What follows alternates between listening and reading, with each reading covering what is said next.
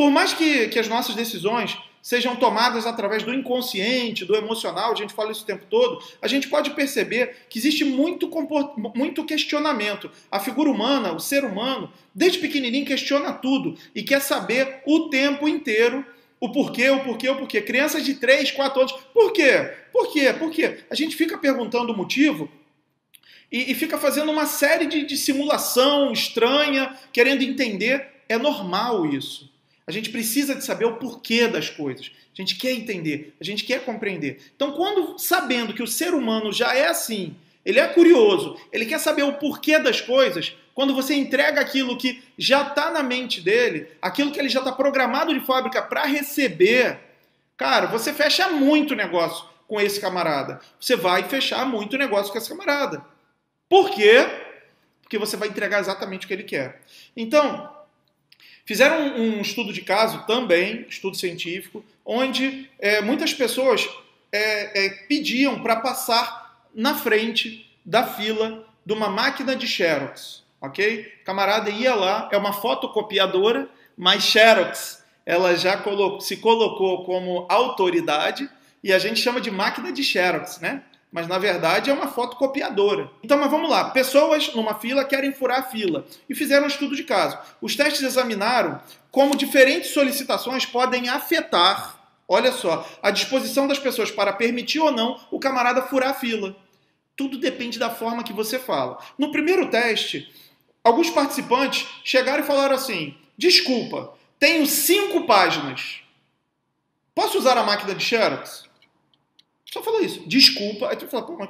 Desculpa, tenho cinco páginas. Posso usar a máquina de Xerox? Exatamente essas palavras. 60% das pessoas permitiram que passassem à frente. 60%. Na segunda situação, a, a, a, solicitação foi ligeiramente alterada. O camarada alterou. Dessa vez, o participante falou: Tenho cinco páginas. Posso usar a máquina de Xerox porque estou com pressa? Teoricamente, todo mundo podia estar com pressa. Mas o camarada chegou e falou: Tenho cinco páginas, posso usar a máquina de Xerox porque eu estou com pressa. O motivo, o porquê, motivo, fez total diferença para que mais pessoas deixassem fular a fila. Porque eu estou com pressa não é uma boa desculpa para a maioria de nós. Mesmo assim, 94% das pessoas deixaram que ele furasse a fila. Olha que loucura. Só porque ele deu um porquê, porque eu estou com pressa. 94% das pessoas deixaram que ele furasse a fila. Se você acha estranho, vamos ao terceiro e último teste. Desculpe-me, tenho cinco páginas. Posso usar a máquina de Xerox porque eu tenho que fazer cópias? Hã? Como assim? Desculpe, tenho cinco páginas. Posso usar a máquina de Xerox porque eu tenho que fazer cópias?